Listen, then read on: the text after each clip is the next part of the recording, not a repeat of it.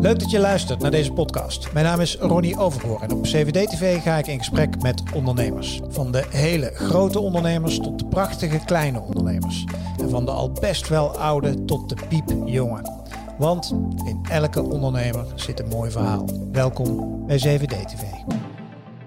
Wij kijken eigenlijk naar een organisatie alsof het mensen zijn. Dan gaan mensen zich connecten en echt verbinden op een emotionele manier met je merk. Wij gebruiken dan de theorie van Laurens. Dat zijn dan vier uh, drijfveren. En die kijkt eigenlijk waar haalt de mensen meest basale en intrinsieke motivatie vandaan. Je verlangt, zeker in deze jachtige tijden, verlangen we allemaal naar een stukje rust en ontspanning. Hmm. En daar speelt zo'n merk heel slim op in. Als mensen weten wat ze aan je hebben, dan eh, heb je ook een bepaalde voorspelbaarheid als merk. En, en ook een bepaalde betrouwbaarheid. En dat is weer heel prettig. Hoe, hoe meer energie je uitstraalt, volgens mij, hoe meer je ook weer aantrekt. Kan je zelf ook tekort doen door niet je optimale en het beste van jezelf te laten zien. Er zijn vandaag de dag zo ontzettend veel merken die om jouw aandacht schreeuwen. Uh, maar sommige die hoeven helemaal niet te schreeuwen. Uh, want dat zijn jouw favoriete merken. Ik denk dat iedereen dat wel weet en iedereen die heeft ze volgens mij wel. Nou, hoe zorg je nou als je zelf een merk hebt of runt, hoe zorg je er nou voor dat jij zo'n favoriet merk wordt? Daar ga ik het over hebben. Het geheim van onderscheidend positioneren. En dat ga ik doen met mijn gast Gijs Huisman van GTV. Gijs, van harte welkom. Um, om te beginnen, een van jouw stokpaardjes om tot zo'n love brand of geef het beestje een naam uh, te komen. En dat, uh, wat jij zegt, het is van belang, identiteit is van belang. Hè? Wat, is, wat is de identiteit van een merk? Nou, om te beginnen zeg maar, waar je van houdt als merk, zeg maar, dan is er meer dan alleen het merk. Dus met andere woorden, er is meer als alleen het product of die dienst waar je zo van houdt. Ja. Er zijn andere waarden waar je zo van houdt. En dat zorgt voor een soort diepere verbinding.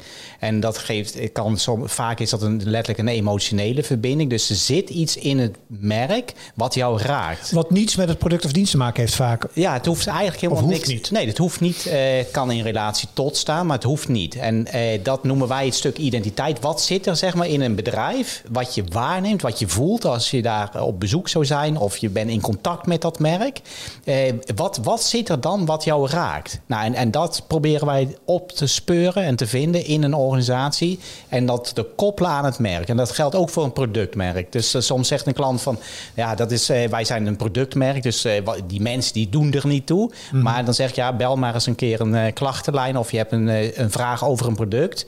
Altijd doet die mens ertoe. En ook de beslissingen die je neemt. Maar wat, noem, eens, noem eens wat woorden waarmee je identiteit... Is een identiteit is net als een mens. Kun je, dus kun je dan zeggen, kun je een identiteit noemen als, uh, weet ik veel, uh, aardig of uh, stoer? Of, of moet ik het daarin zoeken? Of? Ja, en eigenlijk nog een laag dieper. Want wij proberen te begrijpen waarom iemand aardig doet. Waar komt dat vandaan? En, en, dat zijn eigenlijk...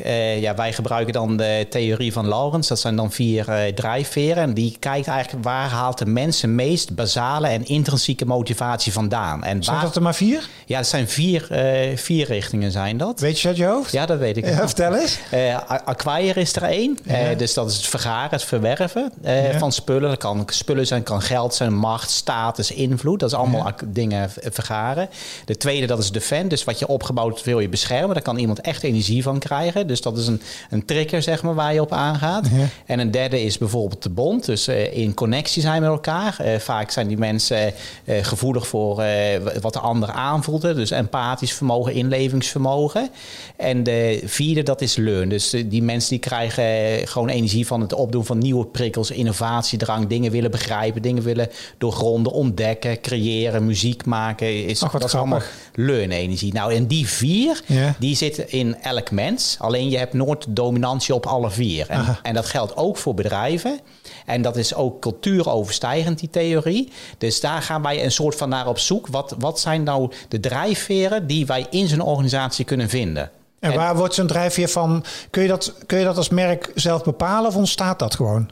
Nou, je hebt het, eh, maar het is vaak heel moeilijk om bij jezelf te zien wat je hebt. Ah. En ik zeg altijd van een vis die kan ook niet zo goed beschrijven hoe water eruit ziet, terwijl die er wel dagelijks in zit. En elk mens en elke organisatie heeft een soort blinde vlek, een blind spot. En wij proberen te begrijpen van waar, waar zit dat precies, waar zit je energie en wat is de kracht van je energie. En soms, wij zeggen altijd, blijf gewoon jezelf hè, als bedrijf en als merk, maar je moet soms de, je schijnwerpers zetten op bepaalde zijden van je identiteit die je in het verleden misschien niet zo belicht hebt. Die voor, voor jezelf zo normaal zijn. Dat, dat ervaar je vaak ook als je een bedrijf binnenkomt als nieuwe medewerker bijvoorbeeld. Dan, zeg je, dan, eh, dan zeggen mensen van ja, zo doen we dat hier. Ja, wat is dat zo doen we dat hier? Weet je, en dat, zit dan, dat is eigenlijk dat ongrijpbare. Dat proberen wij wel te vinden en tastbaar te maken. En past elke drijfveer van die vier, past dat bij elk product of dienst in principe? Of zijn er bepaalde producten en diensten die een lekkere fit hebben bij een van die vier drijfveren? Uh, nee, zo kun je het eigenlijk niet helemaal zien. Uh, je kan het niet aan de product of dienst koppelen. Alleen je ziet wel soms markten of branches mm -hmm. waar een bepaalde norm is en waar je een bepaalde drijfveer over het algemeen gemiddeld genomen meer ziet. Ja.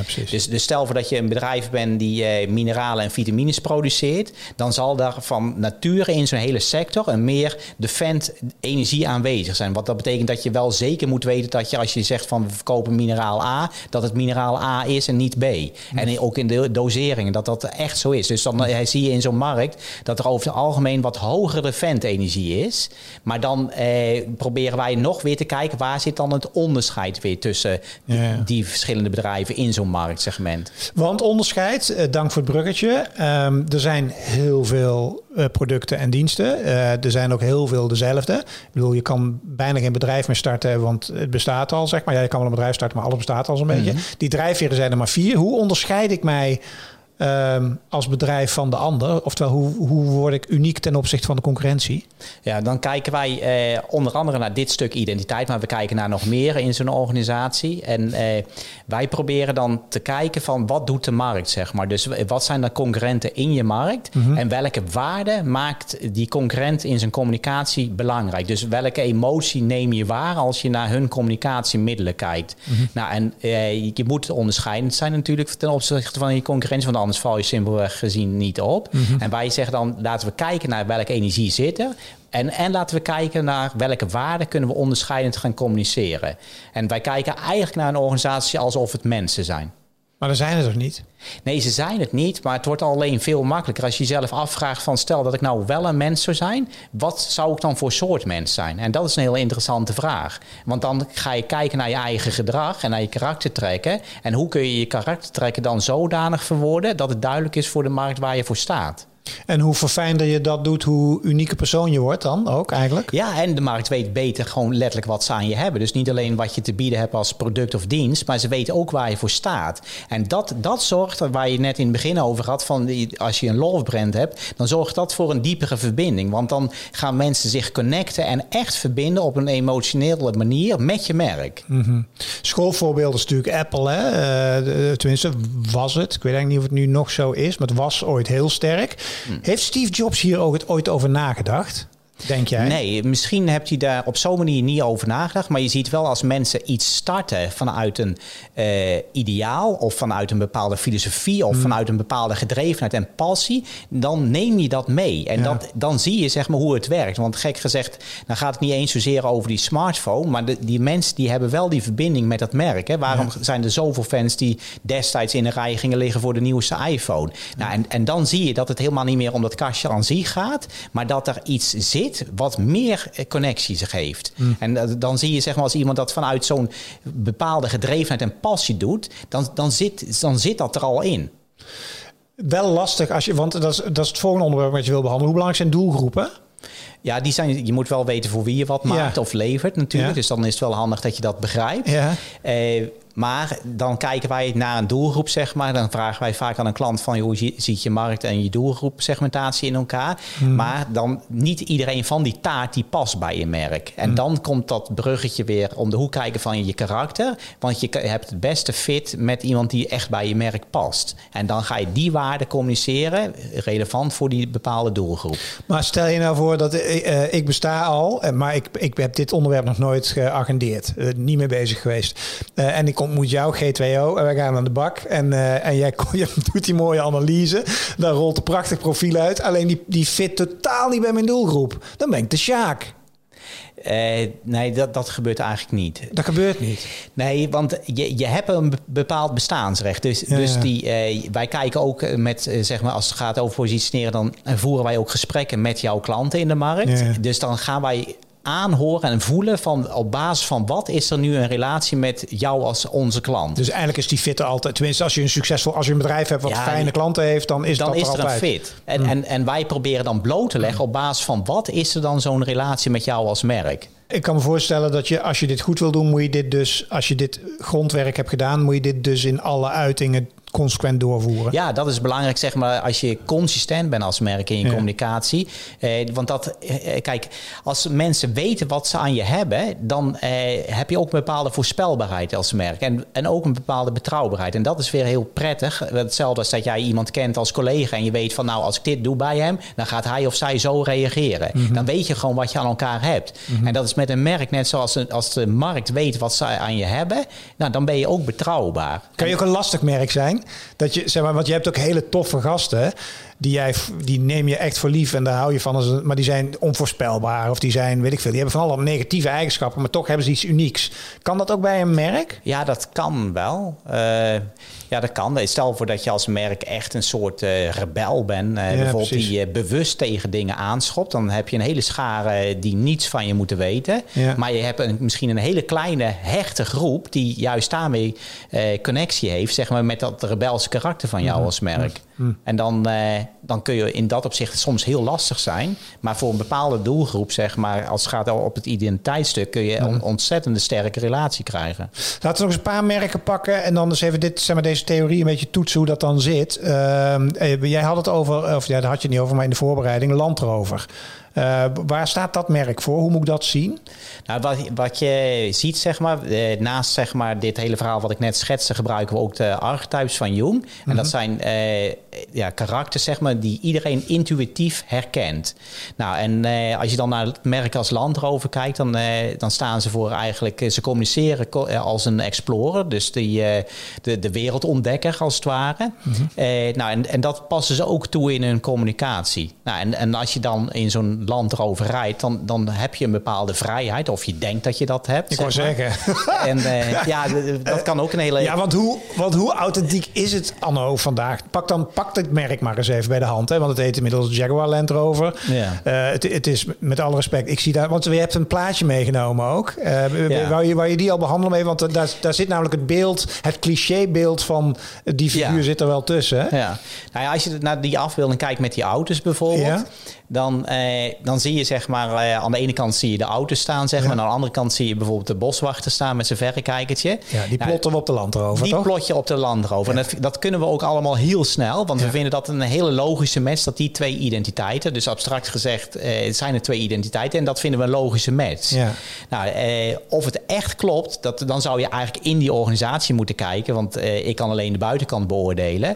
Eh, aan de buitenkant eh, communiceren ze wel consistent in dat opzicht. Want je ziet vaak wel in hun communicatie altijd eh, ook in woordgebruik. Hè, want het gaat erom niet alleen wat je ziet, maar ook wat je, wat je ervaart. Zeg maar. Dus welk gedrag eh, heeft zo'n merk. nou, dan, dan zie je wel dat een explorend karakter zich openbaart. Zeg maar, ook in de tone of voice van de teksten. Nou, en als je dat goed en consistent doet, dan zou het zeg maar, een, een merk kunnen zijn wat continu die explorer laat zien. Ja, ja. Maar het moet aan de binnenkant natuurlijk ook zo zijn. Ja, want het is, het is niet alleen een jasje wat aan de buitenkant. Nee, want wij ja. zeggen van, van binnen moet het merk geleefd worden. Ja, en dat is de vraag. En dat is de vraag. Ja, dat kunnen we aan de buitenkant niet beoordelen. En ik hoop dat het zo is. En dan hebben we de- even terug naar die foto. Het is wel leuk om te zien dat want ik keek ernaar. Toen dacht ik, nou die tweede, die is ook makkelijk. Hè? Tenminste, als we dat, de, ik denk dat we de, de, de dame wel op de mini kunnen plotten volgens mij. Ja, ja. En bij die andere twee, ja, ik heb, ik heb ze wel gedaan, maar toen moest ik al, toen moest ik even twijfelen. Maar toen had ik hem ook al vrij snel gemaakt. Maar dan wordt het al lastiger, hè? Ja, je ziet zeg maar als die identiteiten wat minder verschillen van elkaar, Ja. eh, dat het dan al lastiger wordt voor ons brein om te zeggen van hé, hey, die twee mannetjes, uit welke auto komt die nu? Ja. En in theorie kan natuurlijk elk poppetje uit elke auto komen. Ja, dat, ja. eh, want dat, dat wij zeggen van dat is het zelfbeeld wat een mens heeft, zeg maar. Dus je hebt een zelfbeeld, maar ook ideaal zelfbeeld. En Mhm. dat zie je ook wel eens op de snelweg. Dan zit er een keurig eh, kantoormannetje, zeg maar, wel in een Defender zo te hoppelen. Hè? Ja. En eh, dan kun je bijna zien van, nou, die man die verlangt naar vrijheid. En dat merk is een stukje van zijn vrijheid. Ja. En dan zeggen wij, nou, dat is, dat is zoek compensatie. Weet je wel? Dat, Ja, eh, er rijdt er hier eentje bij mij in de buurt en die heeft er ook achterop geschreven: eh, You've got one life, live it. Serieus. ja, waarschijnlijk leeft hij het niet. ja, maar dat weet ik niet. Dat, weet- dat weet ik niet. Nee, maar, maar even nog een concreet voorbeeld. Ehm, dat is, oh nee, want je had er nog eentje en dan wil ik nog een eigen voorbeeld noemen. Eh, De rituals. Dat is, ook, dat is, is dat een law of brand? Of is ja, dat denk ik wel. Het is in ieder geval wel een duidelijk merk. Ja, het is een duidelijk merk en ze verkopen een, stu- een stukje ja, geluk bijna. Hè, wat, je- wat je met zo'n merk hebt. Een stukje dat je je eigen mag verwennen, zeg maar. Ja. En eh, ik denk zeker wel dat ze dat goed doen. Het is, het is een beetje de magician die je erin ziet. Hè, van eh, wat ze precies doen en hoe ze doen, dat weet je, weet je niet. Er zit ook een beetje explorend in. Je ziet beelden van, eh, van ver weg, van Ja. Azië. En Ja. je verlangt, zeker in deze jachtige tijden, verlangen we allemaal naar een stukje rust en ontspanning. Hmm. En daar speelt zo'n merk heel slim op in. En eh, die, die geeft dat. Dus eigenlijk door dat te kopen, dan geef je jez- jezelf dat stukje, ja, stukje ontspanning en, en, eh, en die, van die momentjes. En bij welke vier bent. past die? Waar, welke van die vier eh, beweegredenen is, is dominant bij rituals? Eh, bij Rituals zou ik zelf toch, als je naar de drijfveren kijkt, zeg Ja. maar de leun-drijfveer. Want ze, ze hebben ook, ja, toch ontwikkelen ze steeds. Ja, hè. ja. Dus je, je hebt geuren die dan weer nieuw zijn en dan komt het weer uit een ander iets. En je ziet ook best wel een hoop kennis. Want het is niet alleen domweg dat ze zeggen, nou dit ruikt lekker. Maar ze hebben ook wel een bepaalde theorie erbij. Mm. Eh, zeker ook als het gaat over de huidverzorgingsproducten. Dan hebben ze wel een hele uitleg erbij. En dan denk je van, als, eh, als ze dat uitleggen, nou er zit wel echt een gevoel van kennis in. Dus Mm. ik, persoonlijk zou ik dan de learn-drijfveer daar eh, wel vinden passen. Ja, en ook bij de doelgroep misschien dat je nieuwe wegen kan ontdekken. Ja, ja. Of dat je een soort van meditatieve zit er ook Ja. in. Dus ook wel een soort van zelfontwikkeling of zoiets dergelijks. Dus, Ja, absoluut. Dat denk Hey, ik en. Coolblue, even niet gesponsord, maar een van mijn topmerken. Ik eh, zeg wel eens, ik heb wel eens op LinkedIn gezegd van als zij morgen een auto kopen, dan koop ik een Coolblue auto. Als ze morgen met een energiebedrijf beginnen, dan ga ik, word ik bij Cool. Sterker nog, dat is Ja. volgens mij aan de orde. Ja, ja. Dan eh, word ik klant. Eh, waarom? Omdat ik als een van de weinige merken vind dat, en daarom kies ik voor Coolblue. Dat is dat zij, dat ze, dat is de enige die echt klantvriendelijk is, zeg maar. Hè. dat als, er, als er gezeik is, lossen ze het op. Ze zijn gedreven tot in hun poriën om mij blij te maken. Wat is dat dan voor merk? Hoe zou jij Coolblue dan omschrijven? Waarom past dat dan bij mij? Wat Nou, zegt dat over mij? Eh, nou, dat kan best zijn. Ik heb datzelfde eigenlijk, die ervaring met Ja. Coolblue. Hè. Ze lossen het echt op. Ja. En de- ze geven je, eigenlijk geven ze je als klant een stuk zekerheid. Hè? Hmm. Dus eh, linksom of rechtsom heb je het eh, verkeerde product. Wij hebben een keer gehad dat een printer al eh, voorzien was met, een, eh, met de echte tonus erin. En er zat veel te weinig intern eh, geheugen in. Daar kwamen we te laat achter. Coolblue gebeld, zei je van ding terug. en kon gewoon terug. Dus sinds die tijd ben ik groot fan ervan. Ja. Maar dan zie je dat ze eigenlijk mij zoveel vertrouwen geven, maar eigenlijk ook heel veel zekerheid. En dat, dat raakt bij mij, omdat ik zelf een stukje de fan heb als energie, zeg maar als drijfveer. En doordat je eigenlijk zoveel vertrouwen hebt in dat merk, koop je eigenlijk zekerheid. Dus wat jij net zegt, stel voor dat je zonnepanelen op je dak, eh, dat wat ook kan, een eh, collega van ons heeft dat. Eh, maar dat is dezelfde reden, want je denkt van nou, ik, ik, ik weet zeker dat ik, als, als er gedoe is, dat het wordt opgelost. Ja, dat. Nou, en, en dat is een ontzettend belangrijke trigger. Dus dat is eigenlijk een, een hele andere dominantie dan die Explorer. Want die Ja, hecht er wat minder waarde aan. Ja, ja zeker. Dat, dat is meer eigenlijk de, de zekerheid die ze verkopen. Weet je wel? En de- ik vind Coolblue bijna een stukje ruler ook gaan. Hè? Van de leider, zeg maar. Ze worden ook steeds groter. Maar dat, Ja. dat, ze, ze nemen die rol ook. En ze weten gewoon hoe het zit. Ja. En, en je hoeft je als klant geen zorgen te maken. Dus, het- dus eh, maak je ook echt blij. Maar dat, dat zit volgens mij echt in de haarvaten van die hele organisatie. Ja, absoluut. Ja. Ja. Tot slot kan elk merk een love brand worden. Ehm, nou, ik denk niet dat elk merk dat kan.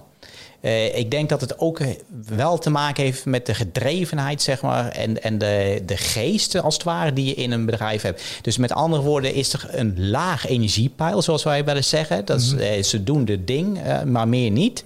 Eh, dan weet ik niet of dat je echt heel makkelijk een love brand kan worden. Er moet volgens mij meer, hoe, hoe meer energie je uitstraalt, volgens mij hoe meer je ook weer aantrekt. Ah, nou, dat is, dat is de perfecte tip voor het einde. Dus als, dus als jij voor jezelf zegt van of je nou als ondernemer of, of je hebt een bedrijf en het barst van de energie en de passie, wat best wel veel bedrijven en ondernemers hebben als ik ze spreek, dan is het zaak om dit goed te gaan onderzoeken eh, en om het op elkaar af te stemmen, zodat je uiteindelijk de Ja. goede boodschap naar buiten toe hebt. Ja, en al zou het minder zijn, dan zou ik het ook aanraden om er naar te onderzoeken, zeg maar. Want je Ja. kan jezelf ook tekort doen door niet je optimale en het beste van jezelf laten zien. Ja. Dus met andere woorden, je moet jezelf laten zien zoals je bent. Maar eh, laat dat echt zo zien zoals je ook werkelijk bent. Ja. Weet je, wel? en soms is dat een beetje ondergesneeuwd. Zeker met bedrijven die al een lange historie hebben. En dan niet meer weten waarom zijn we ooit nu opgericht. En met welke passie en energie is er ooit aan dit bedrijf begonnen. Ja. Kwetsbaar zo'n onderzoek, want voor hetzelfde kom je tot de conclusie dat je het inderdaad kwijt bent. Of dat ja, je, dat, dat kan. Ja, Ja, ja. ja. ja. eh, therapeut, eh, merkentherapeut Gijs Huisman, dankjewel uh, voor wederom een, uh, een interessante video. Dankjewel. En uh, wil je er meer van zien? Want uh, Gijs is regelmatig te gast op, op CVD-TV vanuit zijn merkenbureau G2O. Blijf dan vooral hangen. Hierna twee andere video's en onder in de beschrijving een link naar de playlist met alle video's op een rijtje. Dankjewel voor het kijken en was je aan het luisteren naar de podcast ook hartstikke bedankt voor het luisteren. Hoi! Wil je meer van deze ondernemersverhalen horen? Volg dan de podcast van 7D-TV. En ben jij meer van de video's? Weet dan dat alle 7D-TV-gesprekken als video te zien zijn op YouTube.